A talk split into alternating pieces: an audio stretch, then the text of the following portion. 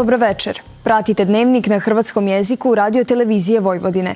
Ja sam Katarina Pijuković. Na početku pogledajte današnje teme dnevnika ukratko.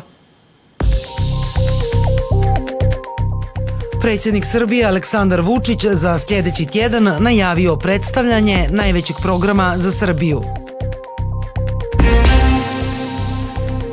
U Somboru premijerno izvedena predstava Ljudi od voska Mate Matišića u režiji Ivana Vanje Alača. Prethodna godina potvrđena kao najtoplija u povijesti. Sutra tijekom dana suho sa dužim sunčanim razdobljima i malo toplije u odnosu na danas.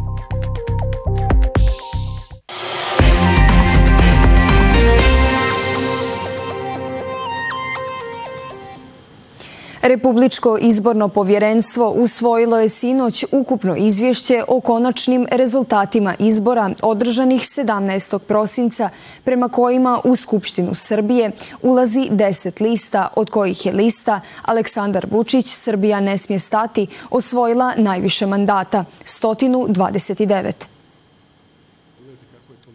Predsjednik Srbije Aleksandar Vučić najavio je danas da će sljedećeg tjedna predstaviti najveći program za Srbiju, sličan nekadašnjem Maršalovom planu i da očekuje da se vlada formira u ožujku.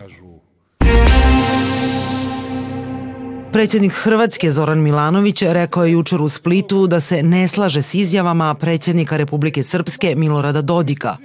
Ovo što Dodik priča, s njim se ne slažem. Rekao sam mu da se smiri, ali to misle svi Srbi, rekao je Milanović govoreći o Dodikovim prijetnjama odcijepljenjem. Dakle, U Srbiji je do 12. siječnja laboratorijski potvrđen 1051 slučaj pertusisa, velikog kašlja, izjavila je danas direktorica Instituta za javno zdravlje dr. Milan Jovanović Batut Verica Jovanović. Ona je kazala da epidemiolozi Gradskog zavoda za javno zdravlje prate kretanje ove infekcije na teritoriju svih okruga Srbije i da u ovom trenutku nema potrebe za proglašenjem epidemije.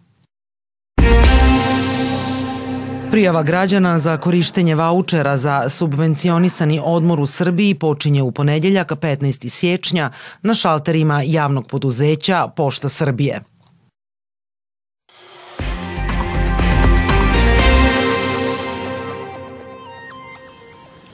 Na velikoj sceni Narodnog pozorišta Sombor jučer je premijerno izvedena predstava Ljudi od voska po tekstu Mate Matišića, a u režiji Ivana Vanje Alača.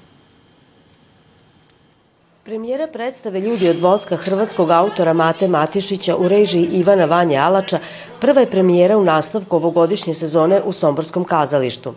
Nakon Hrvatskog narodnog kazališta ovo je drugo izvođenje Matišićeve trilogije, a u svakoj od njih glavni lik je Viktor, dramski pisac. Poruka koju, koju sam autor čini mi se ucrtava jeste da u svakom čoveku ima mnogo više od onoga što je, što je na površini i nikoga ne treba osuditi, niti, niti ga idealizovati, jer smo svi mi e, ti ljudi i, i idealni i najgori i najbolji u zavisnosti od momenta u našim životima. Kada su me pitali u još jednom intervju ko su ti ljudi od voska, da su to svi oni ljudi oko nas za koje mislimo da bi bili sjajni dramski likovi, ali oni za koje ne vidimo, a koje jedan tako vešt autor e, e, zapravo gleda zaobiđe taj prvi sloj i odma vidi nešto što ostali ne vide i, i piše o tome.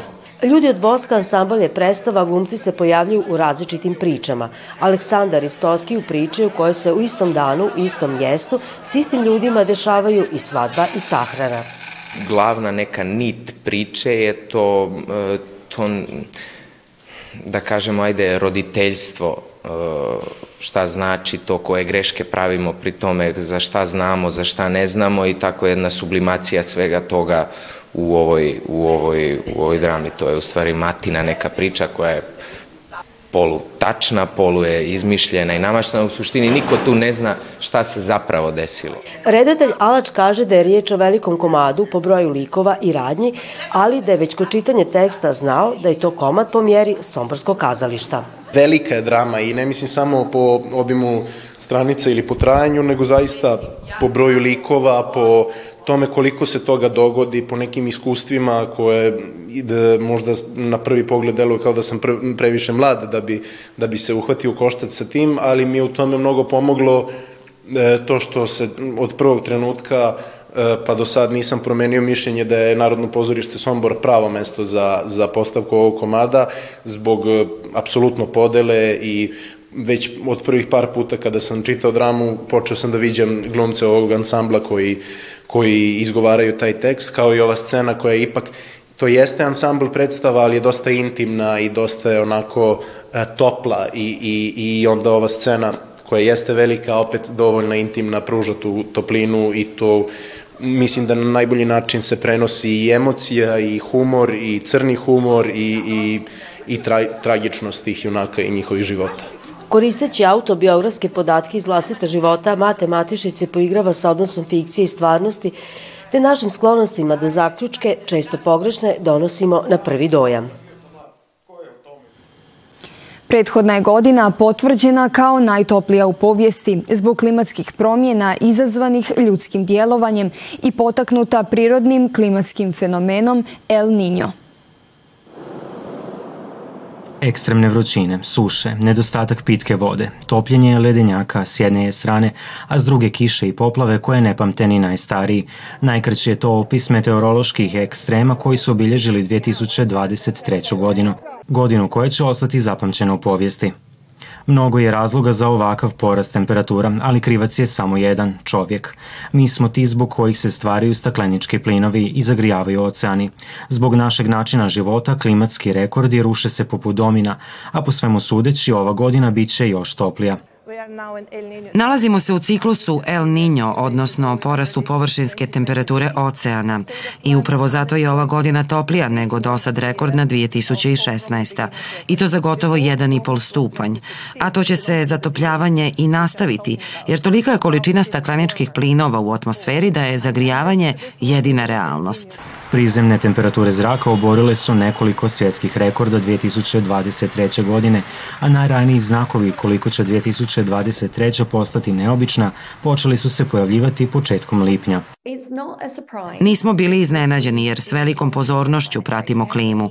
Kada pogledamo globalni sadržaj topline u oceanu, u atmosferi i na kopnenoj površini, u smislu toplinskih valova, posljednji smo imali tijekom mjeseca listopada. S gotovo potpunom sigurnošću možemo reći da je 2023. najtoplija godina u povijesti. Globalno zatopljenje ne šteti samo prirodi, sve više šteti i nama, jer napredak tehnologije i stvaranje profita zahtijevaju neprekidan rad, pogotovo na otvorenom, što može biti izrazito opasno na ovako visokim temperaturama. Teksas je postao najopasnije mjesto za rad na otvorenom, pogotovo u građevinskom sektoru. Svakog trećeg dana jedan radnik premine od posljedica globalnog zatopljenja. Stopa smrtnosti u Teksasu najviše je na svijetu.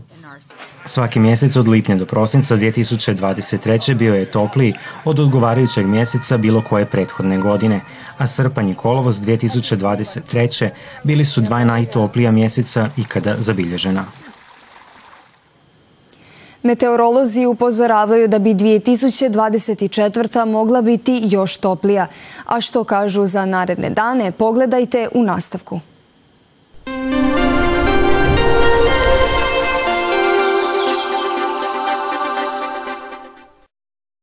Sutra nakon jutarnjeg mraza i ponegdje magle, tijekom dana suho sa dužim sunčanim razdobljima i malo toplije vrijeme u odnosu na danas. Vjetar slab južni i jugozapadni, tlak malo iznad normale i u opadanju. Minimalna jutarnja temperatura od minus 12 do minus 3, a maksimalna od 2 do 6 stupnjeva Celzija. U ponedjeljak još malo toplije uz postupnu naoblaku koja će popodne uvjetovati slabu kišu. Toliko u ovom izdanju Dnevnika koji možete gledati i na zahtjev putem internetske stranice www.rtv.rs. Vidimo se u ponedjeljak u isto vrijeme. Hvala na pozornosti i ugodan ostatak večeri.